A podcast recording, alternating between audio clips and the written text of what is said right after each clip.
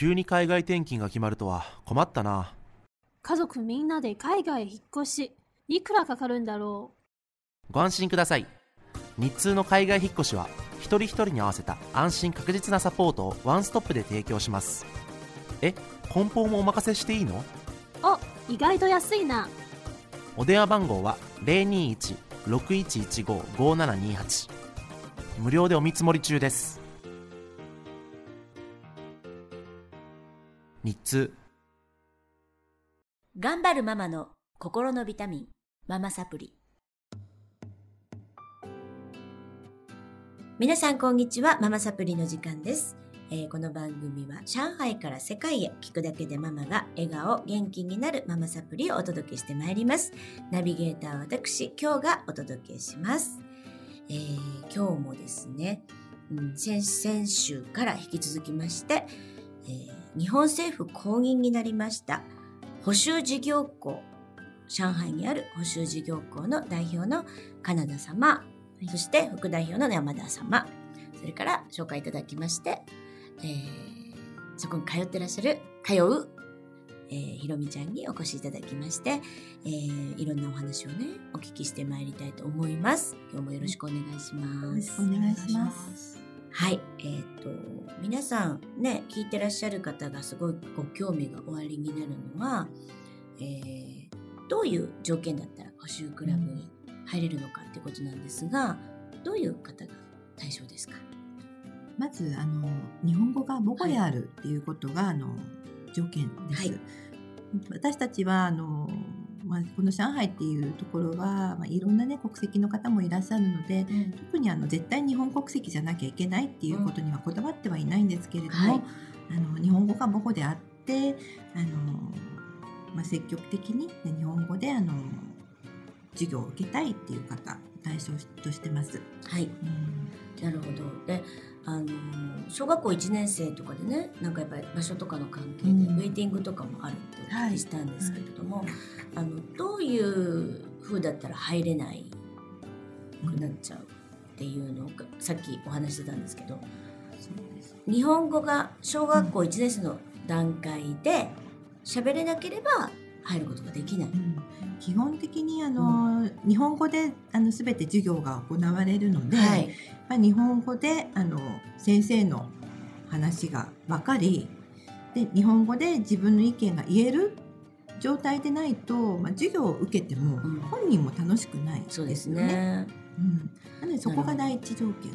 じゃああのインターにね幼稚園から通わせるお母さんたくさんいらっしゃるんですけど今ね、あの幼稚園の段階で日本語は読み書き喋るができるようにねまあ、今のお子さん、ね、させていただきたい特に、まあ、女の子なんかは、あうんのお手紙書いたりするのがねすごく好きなので、うん。あの男の子に比べて女のお子さんの方がこう日本語の書書き書くのがもう習得が早かったりしますよね。なのであの、まあ、幼稚園の段階で少し日本語にあの遊び感覚で構わないので触れる読み書きであの触れるあの親子の会話をしていただけるとうん。スムーズに小学校1年生から入学していただけるんじゃないかなと思います。でねなんかさっきの話じゃないんですけど喋ってるからあのできるようになるだろううん。っていうのはできるようにならないっておっしゃってましたけどどういう風な喋りかけとかどういう風なねうあん。の接し方語りかけどうしたらいいですかね？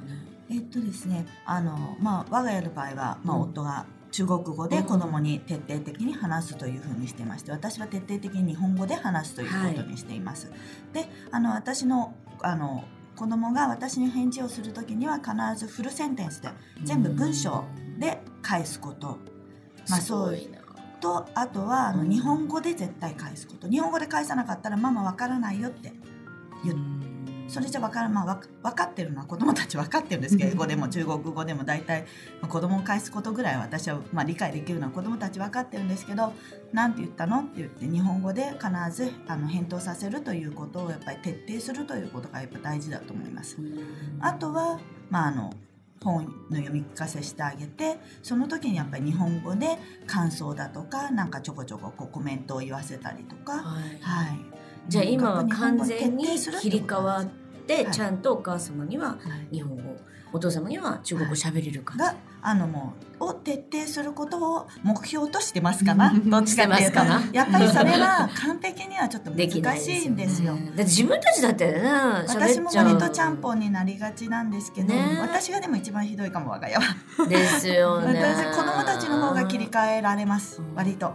いやあの本当にそうなんかなんか私たちはねすごい私なんてもう日本語の中でいますから簡単なことのようにすごく思っちゃうんだけど難しいんですよね。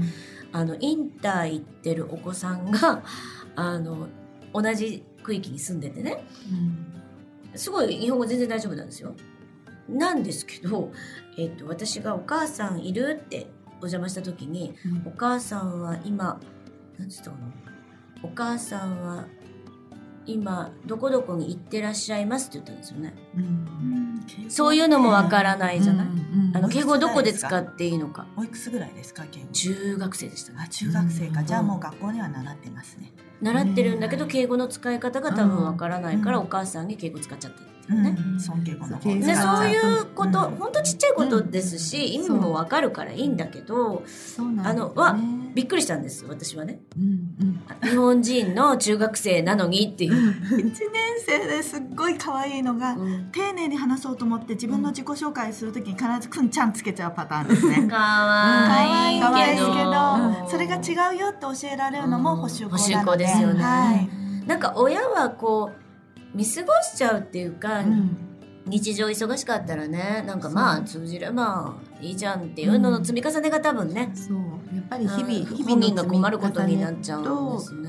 あとやっぱり国際結婚の場合は、ううん。んうちは日本人ですけど、まあ、うん見ててね、国際結婚の場合はやっぱり、両親それぞれのやっぱり理解も必要だなって、お互いのその相手の言語をあのやっぱり子供に習得させたいっていうやっぱり両親の思いが一緒じゃないとうん。どうしても、うん。あのうんまあ、日本語だけにうん。偏ってる、中国語だけに偏ってるお互いそう言えない不満が、出てくると、うん。子供ってそれ顕著にやっぱり受け止めるので。うん。やっぱりそのこの子はどうどういう言語環境で育てたいっていうことを、まあ、国際結婚ならなおさらやっぱりご夫婦でやっぱ同じ意見で、です、うん、教育していかないといけないな。本当になんだろう、うん。ちゃんと覚悟を持って目標を決めないといけないことがいっぱいある。ってそうなんです、感じがする。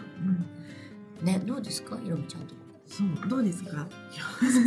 いきなり振ったけど、まだちっちゃいからね。引退行ってる。そうですけどあの何歳でした？ご家庭の環境は？あご主人は？二人とも日本人なので。あうんですね、はい。じゃあうちと一緒ですね。そうですね、でもちょっとお家ではやっぱ英語が出てくる。いやいいやでもやいや。いや上手。日本語すごい上手いやいやいやいや。娘さんはどうですか？うちの子はだからどちらかというと日本語の方が得意っていうかだから引退化してるのにまだあんまり話せるようになってないなっていう感じなので、だってまだ日が浅いよね。まあ1年なんでますだけど、ね、1年生ですもんね。これからこれからですよね。なんですかね、うん。でまた喋れるようになってくるとさっきみたいな悩みが出てくるってことですよはいね。いや大変だわ。こりゃ。みんな本当によく頑張ってる子供に違いね、あのふと得意不得意の子は必ず子供いるので、それも見極めてあげるのが親の仕事だと思ってますやっぱり。不得意な子はやっぱりちょっと何言語もやるのはきついかもしれないですし。得意な子はもうあの日本語ガンガンやっぱ教えていく方がいいかなって私は思ってるんですけど、ちょっとその辺の話をまた次週聞かせていただきたいかな。向き不向き？はいね絶対ありますよね。ちょっとその辺のお話をまた次週につなげていきたいと思います。今日もありがとうございました。また次週お会いしましょう。ありがとうございました。この番組は日通の提供でお送りしました